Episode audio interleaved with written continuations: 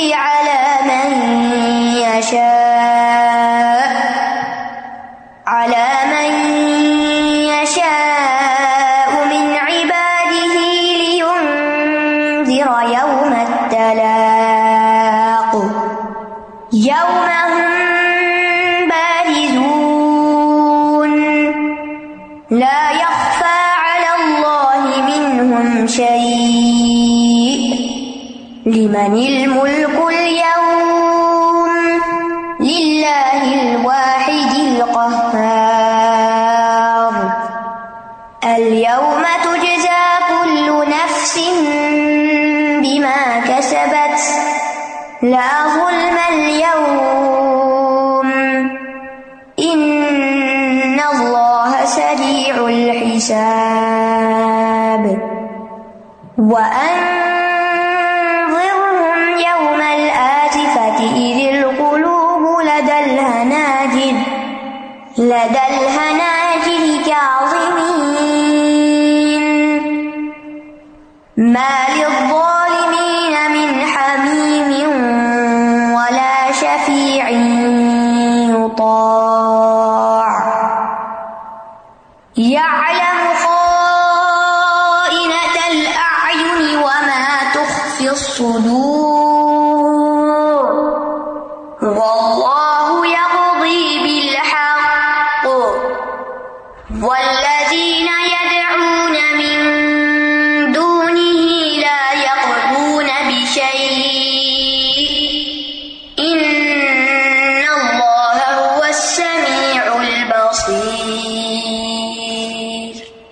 نحمد ونسلی علی رسول کریم اما بعد فاعوذ باللہ من الشیطان الرجیم بسم اللہ الرحمٰن الرحیم ربش رحلی صدری ویسر علی عمری وحل العقدم السانی یفق قولی صورت المؤمن، آیت نمبر فورٹین وأنذرهم يوم الآزفة إذ القلوب لدى الحناجر كاظمين. فادعوا الله مخلصين له الدين ولو كره الكافرون. پس تم اللہ ہی کو پکارو، اسی کے لیے دین کو خالص کرتے ہوئے، اور اگرچہ کافر ناپسند کرتے ہوں۔ فدعو پس پکارو۔ دعا کا جو لفظ ہے، یہ پکار کے لیے بھی استعمال ہوتا ہے، اور ندا کا لفظ بھی پکار کے لیے استعمال ہوتا ہے۔ دونوں پکار کے لیے استعمال ہوتے ہیں، لیکن دعا جو ہے، اس میں عبادت کرنے کا معنی بھی پایا جاتا ہے، اور مانگنے کا معنی بھی پایا جاتا ہے۔ دعا المسلہ دعا العبادہ اسی طرح دعا کے بعد جب اس کے آگے اس کا یعنی مفول ہو فیل کے بعد منادا ہو، تو پھر دونوں ایک دوسرے کے معنی میں بھی بولے جاتے ہیں۔ یہاں مراد کیا ہے؟ یہاں دونوں معنی مراد ہے مانگنا بھی مراد ہے اور عبادت کرنا بھی مراد ہے۔ عبادت کو دعا کا نام کیسے دیا جا سکتا ہے؟ جیسے سورت غافر ہی کی آج سکسٹی میں آتا ہے۔ وقال ربو کو مدعونی استجب لکم تمہارے رب نے فرمایا کہ مجھے پکارو، میں تمہیں جواب دوں گا یعنی تمہاری دعا قبول کروں گا۔ ان الدین یس تقبرون ان عبادتی بے شک وہ لوگ جو میری عبادت سے تکبر کرتے ہیں۔ تو یہاں کون سی عبادت مراد ہے؟ دعا کی عبادت مراد ہے۔ سید خلون جہنم داخرین تو وہ جہنم میں ضرور ذلیل و خوار ہو کر داخل ہوں گے۔ اسی طرح دعا جو ہے دعا العبادہ۔ یعنی جب انسان دعا کر رہا ہوتا ہے، تو وہ عبادت کی حالت میں ہوتا ہے۔ اب مثال کے طور پر آپ لا الہ الا اللہ وحدہ لا شریک لہ پڑھ رہے ہوتے ہیں۔ اس میں آپ اللہ سبحانہ تعالیٰ سے کچھ مانگ نہیں رہے ہوتے، صرف اس کا ذکر کر رہے ہوتے ہیں۔ ایک طرح سے اس کی عبادت کر رہے ہوتے ہیں۔ تو یہ بھی دعا کے معنوں میں آتا ہے کہ افضل الدعا یوم ارفا ارفا کے دن کی بہترین دعا یعنی بہترین عبادت اور بہترین طریقے سے اللہ کو پکارنا۔ پھر اسی طرح جیسے عام پکار کے معنوں میں آتا ہے، تو فد اللہ اللہ کو پکارو اور اس کو کیسے پکارو؟ یعنی اس کا نام بلند کرو۔ اور یہاں کیا فرمایا گیا؟ فد اللہ مخلصین اللہ الدین۔ دین کو اسی کے لیے خالص کرتے ہوئے۔ تو مخلصین کا لفظ اخلاص سے ہے اور اخلاص کا مانا ہوتا ہے پاک اور صاف کرنا۔ یعنی اپنے دین کو شرک سے پاک اور صاف کرو۔ دین کیا ہوتا ہے؟ دین کا لفظ کئی معنوں میں استعمال ہوتا ہے۔ یہاں دین سے مراد عمل ہے اور دین سے مراد جزا بھی ہے۔ یعنی خواہ وہ عبادت ہو یا دعا ہو اس کو اللہ کے لیے خالص کرو۔ اس میں کسی اور کو شریک نہ کرو۔ اللہ کی عبادت میں کسی کو شریک نہ کرو۔ اگر دعا بمانا عبادت لیا جائے اور اگر دعا بمانا پکار لیا جائے تو اللہ کو پکارنے میں، اس سے مانگنے میں کہ اسی سے مانگو، کسی اور کو شریک نہ کرو، جیسے ہم کہتے ہیں ایا کا نا بدو و ایا کا نسطین اسی طرح دین بمانا عمل جیسے آتا ہے، لکم دین کم ولی دین، تمہارے لیے تمہارا دین اور میرے لیے میرا دین، ٹھیک ہے؟ تو دین بمانا جزا تو مالک یوم دین آپ سب جانتے ہی ہیں۔ ولو کری حل کافرون اگرچہ کافر اس کو ناپسند کرے یعنی اگر تم بتوں کی عبادت سے پرہیز کرتے ہو، بتوں کی عبادت کا انکار کرتے ہو، ان کو نہیں پکارتے اپنی حاجات میں، صرف اللہ کو پکارتے ہو، اور تمہارے اس عمل سے وہ نالا ہوں۔ یا یہ کہ تم ہر موقع پر صرف ایک اللہ کا نام لیتے ہو اور وہ اس کو ناپسند کرتے ہیں، تو تم کسی کی ناپسندیدگی کی وجہ سے لا الہ الا اللہ کہنا مت چھوڑو، یا اللہ کہنا مت چھوڑو۔ یعنی کوئی ملامت گر تمہیں، ملامت کر کے خالص دین سے نہ پھیرے، اصل دین سے نہ پھیرے۔ کیونکہ بہت سے لوگ جب صرف اکیلے اللہ کا ذکر کیا جاتا ہے، تو ان کو پسند نہیں آتا۔ جب تک ان کی محبوب ہستیوں کو ساتھ نہ پکارا جائے۔ جیسا کہ سورج زمر میں آپ نے پڑھا و ادا ذکر اللہ وحدہ عشم عزت قلوب الدین اللہ امن جب اکیلے اللہ کا ذکر کیا جاتا ہے تو ان لوگوں کے دل کراہت سے تنگ ہو جاتے ہیں جو آخرت پر ایمان نہیں لاتے۔ اور جب اللہ کے سوا ان کے خود ساختہ معبودوں کا ذکر کیا جاتا ہے، ان کا نام لیا جاتا ہے تو یہ خوش ہو جاتے ہیں۔ تو مطلب یہ ہے کہ صرف اللہ کو خالص کرتے ہوئے دین کو اسی کے لیے پکارو۔ اسی لیے آپ دیکھتے ہیں کہ نبی صلی اللہ علیہ وسلم نماز کے بعد اللہ سبحان تعالیٰ کو کن الفاظ کے ساتھ پکارتے تھے؟ ایک تو آتا ہے نا کہ تینتیس بار سبحان اللہ، تینتیس بار الحمد للہ چونتیس بار اللہ اکبر کرنے کے بعد لا الہ الا اللہ وحدہ شریک لو تو یہ پکار تھی آپ کی، ٹھیک ہے؟ اللہ کی وحدانیت کی پکار۔ پھر اسی طرح ایک اور دعا ہے، لا الہ الا اللہ وحدہ لا شریک لہ لہ الملک و لہ الحمد وهو على كل شيء قدیر ولا حول ولا قوة الا باللہ، لا الہ الا اللہ، مخلصین لہ الدین ولو کرہ الکافر۔ تو یہاں بھی ہم دیکھتے ہیں کہ کس طرح نبی صلی اللہ علیہ وسلم اللہ سبحان و تعالی کو خالص ہو کر پکارتے ہیں ان کلمات کے ساتھ۔ تو مطلب یہ ہے کہ ہمیں اللہ کو پکارتے ہوئے اس کی عبادت میں بھی اخلاص کو اپنانا ہے اور اس سے دعا کرتے ہوئے بھی صرف اسی سے دعا کرنی۔ گویا ایا کا نابدو و ایا کا نسطین ہی پر عمل کرنا ہے۔ تو دین کو اللہ کے لیے خالص کرنے کا ہمیں حکم اور جگہوں پر بھی دیا گیا، جیسے سورت زمر میں آتا ہے فا ابود اللہ مخلص اللہ الدین۔ تو یہاں دین بمانا عمل ہے۔ اللہ کی عبادت کرو، عمل کو اللہ کے لیے خالص کرتے ہوئے۔ البینہ میں آتا، وما امر اللہ لیا بد اللہ مخلصین اللہ الدین اور انہیں اس کے سوا حکم نہیں دیا گیا کہ وہ اللہ کی عبادت کرے اس حال میں کہ اس کے لیے دین کو خالص کرنے والے ہیں۔ پھر سورت البقرہ میں آتا وہ الا حکم الا واحد، لا الہ اللہ الرحمٰن الرحیم سورت میں آتا ان ننی ان اللہ لا الہ اللہ ان فابدنی بے شک میں ہی اللہ ہوں، میرے سوا کوئی معبود نہیں، تو میری ہی عبادت کرو۔ جتنے بھی رسول اور امبیا بھیجے گئے، انہوں نے لوگوں کو صرف ایک اللہ کی عبادت کی طرف بلایا۔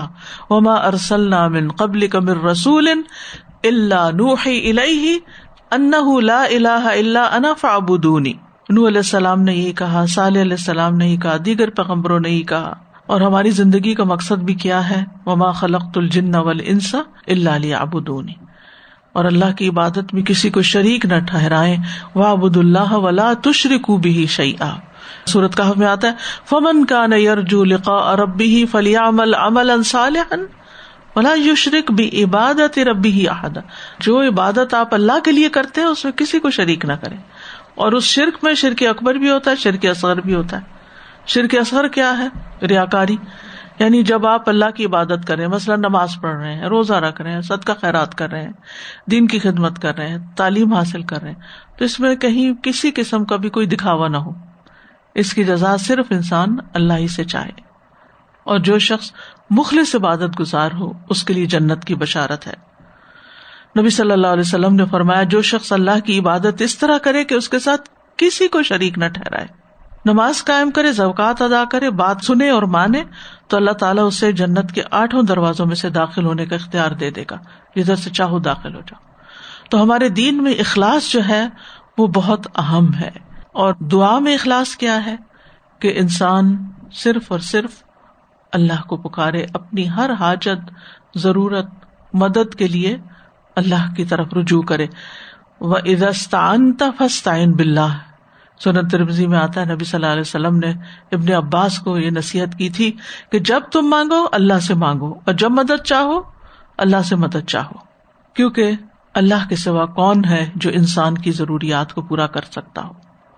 ابو ذر غفاری کہتے ہیں، نبی صلی اللہ علیہ وسلم نے اپنے رب تبارک و تعالیٰ سے روایت کیا کہ اللہ تعالیٰ فرماتا ہے، اے میرے بندو، تم سب گمراہ ہو، سوائے اس کے جسے میں ہدایت دوں بس تم مجھ سے ہدایت مانگو، میں تمہیں ہدایت دوں گا۔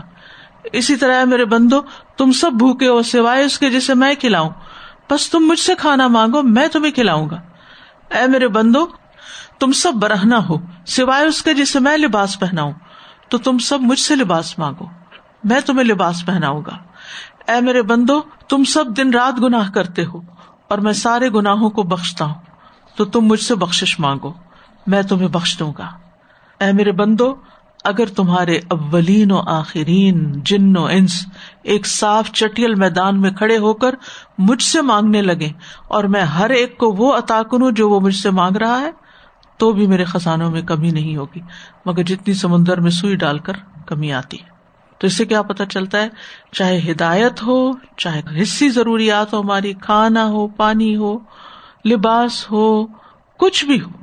چھوٹی چھوٹی ضروریات میں بھی رجوع انسان اللہ کی طرف کرے اور پھر اللہ سبحان تعالیٰ آپ کو ایسے اسباب فراہم کرے گا آپ کو کمائی کے ایسے ذریعے عطا کر دے گا آپ کے لیے دیگر اسباب ایسے پیدا کر دے گا کہ زمین سے بھی اور آسمان سے بھی آپ پر رسک برسے گا آپ کو ہدایت ملے گی اگر آپ سچے دل سے ہدایت کے طلب گار ہے نا، کبھی کنفیوژن ہو جاتی ہے، یہ صحیح ہے یا وہ صحیح ہے، تو انسان سچے دل سے اللہ سے مانگنا شروع کر دے گا۔ اللہ تعالیٰ ضرور اس کو دے گا۔ کیونکہ اللہ تعالیٰ دن اور رات اپنے بندوں کی دعائیں سنتا ہے۔ اپنے بندوں کے پھیلے ہوئے ہاتھوں کو خالی نہیں لوٹاتا۔ تو اس لیے ہمیں اس کی طرف رجوع کرنا چاہیے۔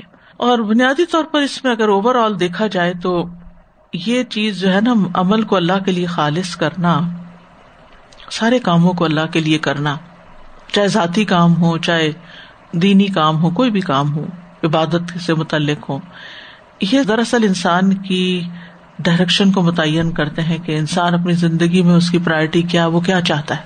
کچھ لوگ ہوتے ہیں جو اللہ سبحان تعالی کی طرف ہی ہر معاملے میں رجوع کرتے ہیں اور جو کچھ کرتے ہیں اسی کے لیے کرتے ہیں اور اس کی یاد ہر وقت ان کے دل میں ہوتی ہے۔ دوسرے لوگ سیلف سینٹرڈ ہوتے ہیں۔ وہ ہر چیز میں بس صرف اپنی ذات کا فائدہ دیکھ رہے ہوتے ہیں۔ کہاں سے کیا مطلب حاصل ہو سکتا ہے؟ کہاں سے کیا فائدہ ہوگا؟ یعنی جو مادی وسائل ہیں، صرف ان کے اوپر ان کی نظر ہوتی ہے اور انہیں پر ان کا بھروسہ ہوتا ہے انہیں پر ان کا توکل ہوتا ہے۔ اور اگر ان میں سے کسی چیز کی کمی ہو جاتی ہے، تو وہ مایوس ہونے لگتے ہیں۔ جن لوگوں کی سوچوں کا مرکز اللہ کی ذات ہوتی ہے، ان کا توکل اور بھروسہ بھی اللہ پہ بڑا ہوتا ہے۔ ان سے سب کچھ بھی کھو جائے تو وہ مایوس نہیں ہوتے کیونکہ ان کو یہ معلوم ہوتا ہے کہ اللہ کی ذات ہے۔ وہ ہے۔ پہلے بھی اسی نے دیا تھا، اب بھی وہی دے گا۔ اور یہ چیز اس کو تھام لیتی ہے۔ تو یہ اللہ کے لیے خالص ہو جانا، اللہ کا بندہ بن جانا کوئی معمولی بات نہیں ہے۔ یہ انسان کو بہت بڑی طاقت فراہم کرتا ہے۔ انسان کو جینے کا ڈنگ سکھاتا اور انسان کی زندگی میں خوشحالی آ ہی نہیں سکتی، اس کی روح سکینت پا ہی نہیں سکتی جب تک وہ اللہ پہ پوری طرح بھروسہ کرنے والا نہ ہو اور اللہ کے لیے اپنے آپ کو خالص کرنے والا نہ ہو۔ اور جب وہ اللہ کے لیے کوئی بھی کام کرتا ہے نا، تو اس کو پتا تھا میں نے اللہ کے لیے کیا۔ پھر بندوں سے شکوائی نہیں رہتا۔ آپ دیکھے کہ لوگ اکثر کن باتوں میں پریشان اور کھوئے رہتے ہیں۔ اس نے مجھے پوچھا نہیں، اس نے مجھے دیا نہیں، میرے کام نہیں آیا، فلاں ایسا ہے۔ کیونکہ اس کی ساری توقعات بندوں سے ہے اور بندوں کے ساتھ وہ احسان اس لیے کرتا کہ بندے واپس اس کے ساتھ کریں۔ اور جب بندے نہیں کرتے تو پھر اس کا دل ٹوٹتا ہے۔ لیکن جو شخص اللہ کے لیے کر رہا ہوتا ہے نا اس کا دل بہت بڑا ہو جاتا ہے، وہ بڑا مضبوط کردار کا مالک ہو جاتا ہے۔ کیونکہ اس کو پتا ہے کہ کوئی ہے جو تنہائی میں بھی، غم میں، دکھ میں، پریشانی میں، بیماری میں فقیری میں، ہر حال میں اس کی سننے والا ہے۔ کہیں پر بھی اس کو کچھ پیش آتا ہے۔ اس کی اپنی ذات میں، اس کی اولاد میں، اس کے مال میں، اس کے ماحول میں، اس کی صحت میں۔ تو وہ اللہ کے سہارے کو تھامے رکھتا ہے اور جب تک وہ اس کو تھامتا ہے، وہ سہارا ٹوٹتا نہیں۔ اور پھر وہ بندہ بھی ٹوٹتا نہیں۔ ورنہ ہم عام طور پہ کہتے ہیں اس چیز نے تو مجھے توڑ کے رکھ دیا، اس نے تو مجھے ایسے کر دیا، اس نے تو مجھے کہیں کا نہیں چھوڑا۔ نہیں، جب تک اللہ کا سہارا ہے تو کوئی چیز آپ کو نقصان نہیں دے سکتی۔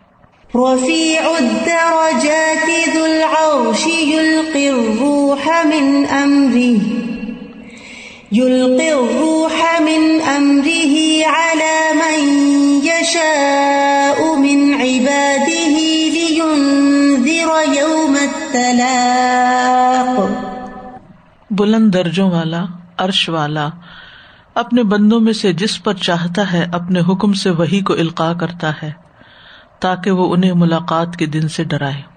رفیع الدرجات۔ رفیع رفا یرفا اسے ہے، لازم بھی آتا ہے، متعدی بھی آتا ہے۔ بلند ہونا اور بلند کرنا دونوں معنوں میں۔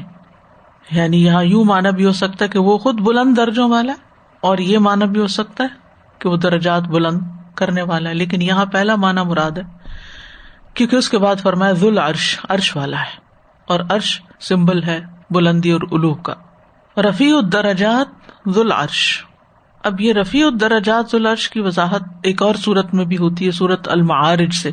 سا علم بے واقع لل کافرین علیہ صلاح دافع۔ من اللہ ذل معارج ایک سوال کرنے والے نے اس عذاب کا سوال کیا جو واقع ہونے والا ہے، کافروں کے لیے جس سے کوئی دور کرنے والا نہیں۔ اس اللہ کی طرف سے جو عروج والا ہے دل معارج بلندیوں والا ہے۔ وہاں بھی معارج کا ترجمہ بلندیاں کیا جاتا ہے۔ اس کے آپ دیکھیں کہ کتنا کلیئرلی بتایا گیا، عروج اور بلندی اور الوب اور اوپر تارج الملائے کا تو وہ روح ہی فرشتے اور روح یعنی روح المین اس کی طرف چڑھتے ہیں، اوپر جاتے ہیں۔ فی یومن کا نہ مقدار خمسین الفسنا ایسے دن میں جس کی مقدار یعنی ہمارے اندازے کے مطابق پچاس ہزار سال ہے۔ یعنی ایک اندازہ دیا گیا۔ اب اس پچاس ہزار سے بھی اگزیکٹلی یعنی پچاس ہزار سال میں انسان وہاں پہنچ سکتا ہے، ایسی بلندی پر یا کوئی اور چیز پہنچ سکتی ہے۔ بہرحال مراد اس سے یہ کہ ایک انسانی ذہن کے مطابق بلندی کا ایک احساس دیا گیا۔ پھر اسی طرح یہ مانا بھی کیا کہ رفیع الدرجات سے مراد رفیع الصفات، بلند صفات والا، اونچی قدر والا۔ تو جو اونچی قدر والا ہو، اپنی ذات میں بھی بلند ہو، اپنی صفات میں بھی بلند ہو، تو پھر سب تعریف اور سب شکر اور عبادت کا مستحق بھی وہی ہے۔ بعض علماء نے، جیسے ابن عباس ہیں، انہوں نے اس کی تفصیلیوں بھی کی ہے۔ رفیع الدرجات کا مطلب ہے سات بلند آسمانوں والا۔ اور اگر اس کو دوسرے معنوں میں استعمال کیا جائے بلندی دینے والا، تو اللہ تعالیٰ فرماتے ہیں نرفا درجات من نشا ہم جس کے چاہتے ہیں درجے بلند کر دیتے ہیں۔ یا بن سلام کہتے ہیں کہ اس سے جنت میں اللہ کے اولیا کے بلند درجات مراد ہے تو اس بنا پر رفیع کا معنی کیا ہوا؟ بلند کرنے والا۔ اور یہاں فعیل فائل کے معنوں میں، رفیع، رافع کے معنوں میں، رافع الدرجات۔ اب یہ ایک دوسرے سے کنٹروڈکٹ نہیں کرتے اس میں تضاد نہیں ہے، کیونکہ عربی زبان میں وسط ہے اور دونوں معنی بہرحال پائے جاتے ہیں۔ یہ ہو سکتا ہے کہ ایک دوسرے کے مقابلے میں زیادہ کرین قیاس ہو۔ آپ دیکھیے کہ اللہ تعالیٰ جو درجات کا مالک ہے، بلندیوں کا مالک ہے، وہ بندوں کے درجات بھی بلند کرتا ہے، ان کو اپنا قرب عطا کرتا ہے۔ قرآن مجید میں آتا ہے ولی کل درجات مما املو یہ درجے کیسے بلند ہوتے ہیں؟ عمل کے مطابق بلند ہوتے ہیں۔ یہ چیز اگر انسان کے ذہن میں آ جائے تو اس کا نیک عمل کہیں جا کے رکے نہیں۔ وہ کہیں بھی جا کے یہ نہ سمجھے کہ میں نے بہت کچھ کر لیا ہے۔ کیونکہ ہر علم والے کے اوپر ایک اور علم والا ہے۔ اس کا درجہ بڑا ہے۔ اس کے اوپر ایک اور بڑا ہے، اس کے اوپر ایک اور بڑا ہے۔ تو چاہے آپ قرآن مجید کا علم ہی لیں، ہر آیت ایک درجہ بڑھانے والی ہے۔ اور پھر اگر آپ اس کے اندر زیادہ سمجھ رکھتے ہیں، اس پر عمل زیادہ کرتے ہیں، اس کی تعلیم زیادہ دیتے ہیں، تو پھر اتنے درجے بلند ہوتے جاتے ہیں۔ تو کبھی یہ نہ سوچا کریں کہ اب ہم نے تو پڑھ لیا قرآن اور ہم نے سمجھ لیا اور ہمارے لیے اتنا ہی کافی ہوگا۔ نہیں، کافی نہیں ہے۔ اگر آپ بلند درجے چاہتے ہیں تو پھر محنت بھی اتنی ہی کرنی ہوگی۔ قرآن مجید میں آتا نا نرف درجات من نشا وفو قل دی علم علیم۔ دنیا میں ہر انسان چاہتا ہے کہ اس کو بلندیاں حاصل ہوں۔ لیکن دنیا کی ہر بلندی کو زوال ہے، ختم ہو جانے والی۔ اسٹیٹک نہیں ہے کہ آپ ایک دفعہ کہیں بلندی پہ پہنچ گئے تو پھر وہیں رہیں گے۔ ہو سکتا ہے آپ مالی اعتبار سے بہت پر چلے جائیں اور پھر ایک دم ڈاؤن فال ہو جائے۔ کیسے کیسے لوگوں کی سلطنتیں ہوتی ہیں اور پھر زوال کا شکار ہو جاتی ہیں۔ بادشاہ ذلیل و خوار ہو کر رہ جاتے ہیں۔ جتنی بھی مثلاً اسلامی حکومتوں کا بھی زوال ہوا ہے، مثلاً ترکی کی خلافت جو ختم ہوئی ہے، تو شاید آپ کو معلوم ہی ہو کہ جو آخری ان کا خلیفہ تھا، اس کے ساتھ کیا ہوا اور پھر اس کے گھر والوں کے ساتھ کیا ہوا اور کس طرح ان کو دوسرے ملک در بدر کیا گیا اور وہ بھیک مانگنے تک اور مزدوریاں کرنے پر آ گئے۔ تو دنیا میں بعض اوقات انسان کو بڑا نام اور شہرت اور بلندی ملتی بھی ہے، لیکن جیسے دنیا کی ہر چیز کو زوال ہے نا، تو ہر بلند انسان کو زوال ہے۔ اور اگر کسی کا نام باقی بھی رہتا تو آپ دیکھیں جسم باقی نہیں رہتا۔ انسان کو کس طرح زمین کے اندر اتارا ہی جاتا ہے۔ لیکن آخرت کی بلندی جس کو مل گئی، وہی دراصل بلند درجوں والا ہے۔ ذل عرش عرش والا ہے۔ عرش اصل میں چھت کو کہتے اور اس کی جمع عروش ہے۔ بادشاہ کے تخت کو بھی عرش کہا جاتا ہے کیونکہ وہ عام لوگوں کے مقابلے میں اونچا ہو کے بیٹھتا ہے۔ تو یہاں ذل عرش عرش کا مالک اس سے مراد اللہ سبحان تعالیٰ ہے۔ جیسے سورت البروج میں بھی آتا ہے ذل عرش المجید، فعال الما یورید عرش کا مالک ہے، بڑی شان والا ہے، جو چاہے کر ڈالنے والا ہے۔ سورت میں آتا ہے، الرحمن علی العرش استوا رحمان نے اپنے عرش پہ قرار پکڑا۔ اللہ الذي رفع السماوات بغیر امد ترونها ثم استوى على العرش۔ سورت الرعد میں آتا ہے۔ اللہ وہ ہے جس نے آسمانوں کو بلند کیا بغیر ستونوں کے جنہیں تم دیکھتے ہو، پھر وہ عرش پر بلند ہوا۔ اور اللہ تعالیٰ مخلوق کی تخلیق سے پہلے ہی عرش پر مستوی تھا۔ اور عرش جو ہے مخلوقات میں سے، جتنی بھی چیزیں اللہ نے بنائی ہیں نا ان میں سب سے بڑی چیز ہے۔ اور اس کو اپنے ہاتھ سے بنایا عرش، قلم، آدم علیہ السلام اور جنت عدن۔ اور باقی مخلوقات کن سے۔ عبداللہ ابن امر کہتے ہیں، اللہ نے ساتویں آسمان سے اوپر پانی بنایا ہے اور پانی کے اوپر ارش بنایا ہے۔ کانا ارش ہُو الما ارش کے پائے بھی ہیں۔ جیسا کہ حدیث میں آتا ہے، قیامت کے دن سب لوگ بے ہوش ہو جائیں گے۔ سب سے پہلے میں ہوش میں آؤں گا اور دیکھوں گا کہ موسا علیہ السلام ارش کے پایوں میں سے ایک پایا تھامے ہوئے ہیں۔ مجھے نہیں معلوم وہ مجھ سے پہلے ہوش میں آ گئے یا انہیں کوہتور کی بے ہوشی کا بدلا ملا اور وہ بے ہوشی نہیں ہوئے۔ تو ارش کے پائے کے پاس آیت الکرسی رب کی پاکی بیان کرتی ہے۔ حدیث میں آتا ہے، مسند احمد کی روایت ہے۔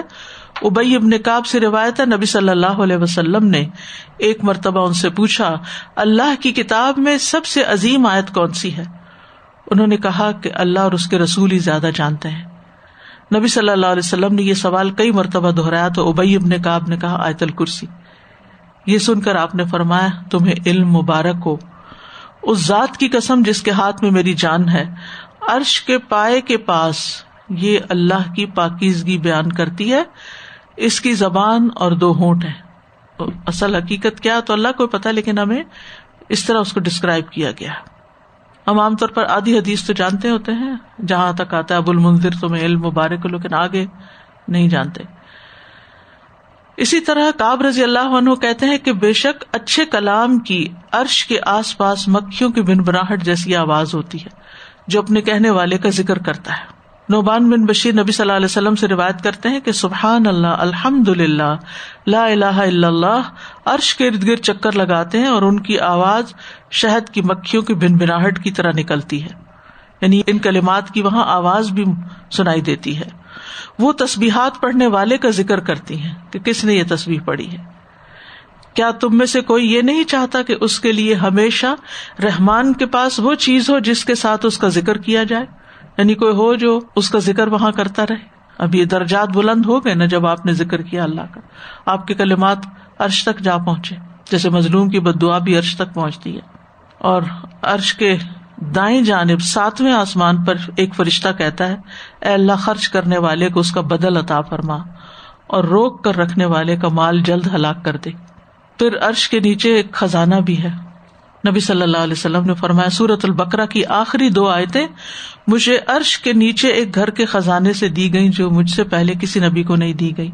اسی طرح لاہلا ولا قوت اللہ بلّہ آپ نے فرمایا اس کی کسرت کرو۔ کیونکہ یہ عرش کے نیچے کے خزانوں میں سے ایک خزانہ ہے۔ پھر اسی طرح عرش کے نیچے سورج کا مقام بھی ہے۔ بس شمس تجری مستقر اللہ تو ابو ذر رضی اللہ عنہ نے اس کا مانا نبی صلی اللہ علیہ وسلم سے پوچھا، تو آپ نے فرمایا، سورج کا مستقر عرش کے نیچے ہے۔ عرش کے سائے میں سو کندیلے بھی ہیں۔ نبی صلی اللہ علیہ وسلم نے فرمایا، جب تمہارے بھائی عہد میں شہید کر دیے گئے، تو اللہ نے ان کی روحوں کو سبز رنگ کے پرندوں کے پیٹوں میں کر دیا۔ جو جنت کی نہروں پہ آتے ہیں اور وہاں کے پھل کھاتے ہیں۔ پھر سونے کی کندیلوں میں لوٹ جاتے ہیں جو عرش کے سائے میں لٹک رہی ہیں۔ جب انہوں نے وہاں کے کھانے پینے اور آرام اور راحت کے مزے دیکھے تو کہا، کون ہے جو ہمارا یہ پیغام ہمارے بھائیوں تک پہنچا دے کہ ہم جنت میں زندہ ہیں؟ ہمیں رسک دیا جاتا ہے تاکہ وہ جہاد سے بے رغبت نہ ہو جائے اور لڑائی میں بزدلی نہ دکھائے اللہ تعالیٰ نے فرمایا تمہارا یہ پیغام میں ان تک پہنچا دوں گا۔ چنانچہ اللہ تعالیٰ نے عائد نازل فرمائی، ولا تحسبن الذين قتلوا في سبيل الله امواتا بل احياء عند ربهم يرزقون۔ جو لوگ اللہ کی راہ میں قتل ہوئے، ان کے بارے میں یہ مت سوچو کہ وہ مردہ ہے بلکہ وہ زندہ ہے اپنے رب کے پاس رسک دیے جاتے ہیں۔ تو یہ ہے عرش کی کچھ ڈسکرپشن اور عرش کے کچھ معاملات جو وہی کے ذریعے ہمیں معلوم ہوتے ہیں۔ اس کے علاوہ ہمارے پاس کوئی سورس نہیں کہ ہم معلوم کر سکیں۔ کہ وہاں کیا کچھ ہوتا ہے۔ یلق روح من امر ہی علام شاہ امن عبادی اپنے بندوں میں سے جس پر چاہتا ہے، روح ڈالتا ہے یعنی وہی ڈالتا ہے۔ روح کا لفظ جو قرآن مجید میں تین معنوں میں استعمال ہوا ہے۔ ایک تو روح جان کے معنوں میں یعنی جو ہر جاندار کے اندر ہوتی ہے۔ جب یہ روح نکل جاتی ہے تو وہ بے جان ہو جاتا ہے۔ تو اس روح کی حقیقت کا علم انسان کو بہت کم دیا گیا ہے۔ سورت السلام میں آتا ہے وہ یس کا ان روح کل روح من امری ربی و ماؤتی تو من العلم اللہ کلیلہ وہ آپ سے روح کے بارے میں سوال کرتے کہہ دیجیے روح میرے رب کے حکم سے۔ یعنی اللہ کے حکم سے وہ انسان کے جسم میں آتی ہے، اللہ کے حکم سے نکلتی ہے۔ اور تمہیں علم میں سے بہت تھوڑا دیا گیا ہے۔ یعنی آج تک جتنی بھی تحقیقات ہوئی ہیں، کوئی بھی روح کے بارے میں حتمی بات نہیں کہہ سکا۔ دوسرا، روح کا معنی فرشتہ ہے۔ جیسے حضرت مریم کی طرف فرشتے کو بھیجا گیا تھا تو فرمایا ارسلنا الحا روح نا فتمس اللہ بشرن سویا اس وقت ہم نے اس کی طرف اپنی روح یعنی فرشتے کو بھیجا، جو ایک تندرست انسان کی شکل میں مریم کے سامنے آ گیا۔ اور روح المین سے مراد کون ہے؟ جبریل علیہ السلام و ان تنزیل رب العالمین نزل اب روح المین اللہ قلبی کلی تکون من المنظرین اور تیسرا مانا روح بمانا وہی ہے۔ وہ پیغام جو فرشتہ اللہ کی طرف سے لاتا ہے۔ جیسے یہاں پر آیا ہے یل روحا تو وہ وہی کو ڈالتا ہے، نبوت ڈالتا ہے۔ تو وہی کو روح کا نام کیوں دیا گیا؟ جس طرح روح ہمارے جسم کے اندر زندگی کا سامان پیدا کرتی، زندگی کا باعث ہے۔ ایسے ہی روح یعنی وہی الہی، علم الہی جو ہمیں دیا گیا ہے، وہ انسانوں کو روحانی طور پر زندہ کر دیتا ہے قلب کو زندہ کر دیتا ہے۔ ابن زید کہتے ہیں کہ روح سے مراد قرآن ہے۔ وہ کدالی کا اوہینا الہی کا روح ہم من امرنا اور اسی طرح ہم نے آپ کی طرف اپنے حکم سے ایک روح یعنی قرآن نازل کیا۔ اور من امری ہی کا ایک مانا ہے من قولی ہی یعنی اللہ تعالی کے فرمان سے۔ ایک مانا ہے من قزا ہی اپنی تقدیر کے فیصلے سے۔ اور ایک یہاں من با کے معنوں میں ہے یعنی بے امری ہی اپنے حکم کے ساتھ وہی کی۔ اللہ یشاؤ اپنے بندوں میں سے جس پر وہ چاہتا ہے۔ اس لیے کسی کو اعتراض کرنے کا حق نہیں کہ فلاں شخص کو کیوں نبی بنایا گیا۔ جیسے عام روز مرہ زندگی میں ہم ہم میں سے کسی کو یہ حق نہیں کہ ہم اللہ سبحان و تعالیٰ پر اعتراض کریں کہ آپ نے فلاں کو زیادہ خوبصورت کیوں بنایا ہے، فلاں کو اولاد کیوں دی ہے، فلاں کو مال کیوں دیا ہے۔ کوئی اعتراض نہیں کر سکتا۔ ایسے یہ بھی کوئی اعتراض نہیں کر سکتا، نہ کسی کو حق ہے کہ فلاں کو اللہ نے نبی کے طور پہ کیوں چن لیا۔ من عباد ہی اپنے بندوں میں سے یعنی وہ بندے جو اللہ کے خاص بندے ہیں۔ تو فرشتے اللہ کے حکم سے وہی لے کر اترتے ہیں، ٹھیک ہے؟ جیسے سورت نحل میں بھی آتا ہے، یونزل الملا تو برو ہی من امری ہی علام شاہ میں نبادی تو یہ بھی اس آیت کی واضح تفسیر ہے۔ وہ فرشتوں کو وہی کے ساتھ اپنے حکم سے، اپنے بندوں میں سے جس پر چاہتا ہے نازل کر دیتا ہے۔ اور جبریل علیہ السلام بھی اللہ کے عزن سے ہی وہی لاتے، بے امری ہی وہی لاتے ہیں۔ آپ کو یاد ہے نا کہ ایک مرتبہ نبی صلی اللہ علیہ وسلم نے جبریل علیہ السلام سے کہا کہ ہمارے پاس زیادہ مرتبہ آنے سے کیا چیز روکتی ہے؟ جیسے پہلے آپ آتے تھے، ایسے ہی زیادہ آیا کرے آیت لے کر آئے۔ ومان تنزل اللہ بمر ربک ہم آپ کے رب کے حکم سے ہی اترتے اپنی مرضی سے نہیں آتے۔ لیون ذرا یوم طلاق تاکہ وہ خبردار کرے یعنی پیغمبر جس پر وہی آئی ہے، کس کو، لوگوں کو یعنی وہی کے نازل کرنے کی علت کیا ہے، تاکہ لوگوں کو خبردار کیا جائے۔ یعنی کون خبردار کرے، جس پہ وہی ڈالی گئی۔ اور وہ رسول ہوتے ہیں۔ کس چیز سے خبردار کرے؟ یوم طلاق یوم طلاق سے۔ ملاقات کے دن سے۔ تو ایک بات تو یہ پتا چلتی ہے کہ امبیا کے ذمے خبردار کرنا ہے، لوگوں کو ڈرانا ہے۔ بشیر و نذیرہ کا لفظ بار بار آتا ہے۔ سورت النام میں آتا ہے وہ اوہ الحاظ القرآن لی ان کم بھی و ممبلغ میری طرف یہ قرآن وہی کیا گیا کہ میں تمہیں اس کے ساتھ ڈراؤں اور جس تک بھی یہ پہنچے، سب کو خبردار کیا جائے۔ کس چیز سے؟ یوم طلاق طلاق لقی یلقا سے ہے، باب تفاول کا مستر اصل میں طلاقی تھا، ایک دوسرے سے ملنا۔ تو یوم طلاق ملاقات کے دن سے یعنی قیامت کا دن۔ قیامت کے دن کو یوم طلاق کیوں کہتے ہیں؟ ابن عباس کہتے ہیں، یہ وہ دن ہے جس میں آسمان والے اور زمین والے آپس میں ملیں گے۔ ہم فرشتوں کو دیکھ پائیں گے۔ ابو عالیہ کہتے ہیں کہ اس دن مخلوق اور خالق کی ملاقات ہوگی۔ یہ اللہ سے ملاقات کا دن ہے۔ ایک قول ہے کہ عابد اور معبود کی ملاقات ہوگی۔ ایک قول ہے ظالم اور مظلوم کی ملاقات ہوگی۔ پھر اللہ کے حضور کے ساس کا مقدمہ پیش ہوگا۔ ایک قول ہے ہر انسان کو اس کے عمل کی جزا ملے گی یعنی اعمال اور انسان وہاں مل جائیں گے۔ اور ایک قول کیا ہے؟ کہ پہلے اور بعد والے یعنی جیسے حضرت آدم کی اولاد اور پچھلے دور کے لوگ ہیں اور ہم لوگ جو ہیں، یہ بھی آپس میں ایک دوسرے کو ملیں گے اس دن۔ اور اس میں آپس میں کوئی کنٹرڈکشن نہیں ساری چیزیں ہونے والی ہیں۔ تو اس سائز سے جو خاص باتیں ہمیں پتہ چلتی ہیں، ایک تو اللہ سبحان تعالی کے الوف کے بارے میں کہ ہر اعتبار سے وہ بلند ہے۔ ذات کے اعتبار سے، صفات کے اعتبار سے، قدرت کے اعتبار سے، قہر اور غلبے کے اعتبار سے تمام مخلوقات سے بلند اور اونچا ہے۔ اس کے لیے اعلی مثال ہے یعنی اپنی مسل ہونے سے بلندر ہے۔ ولی اللہ المسل العلی پھر یہ ہے کہ آسمانوں کی وسط بھی پتہ چلتی ہے۔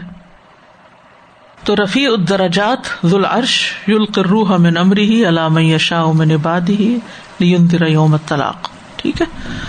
تو اللہ سبحان تعالی کے الوف کا ہمیں پتہ چلتا ہے اور اتنی بلندی سے اس نے اپنے حقیر ہم جیسے بندوں کی ہدایت کا انتظام کیا، انہیں زندگی کا مقصد بتایا، انہیں واپسی کا مقام بتایا اور پھر اگر وہ امبیا کی بات مان لے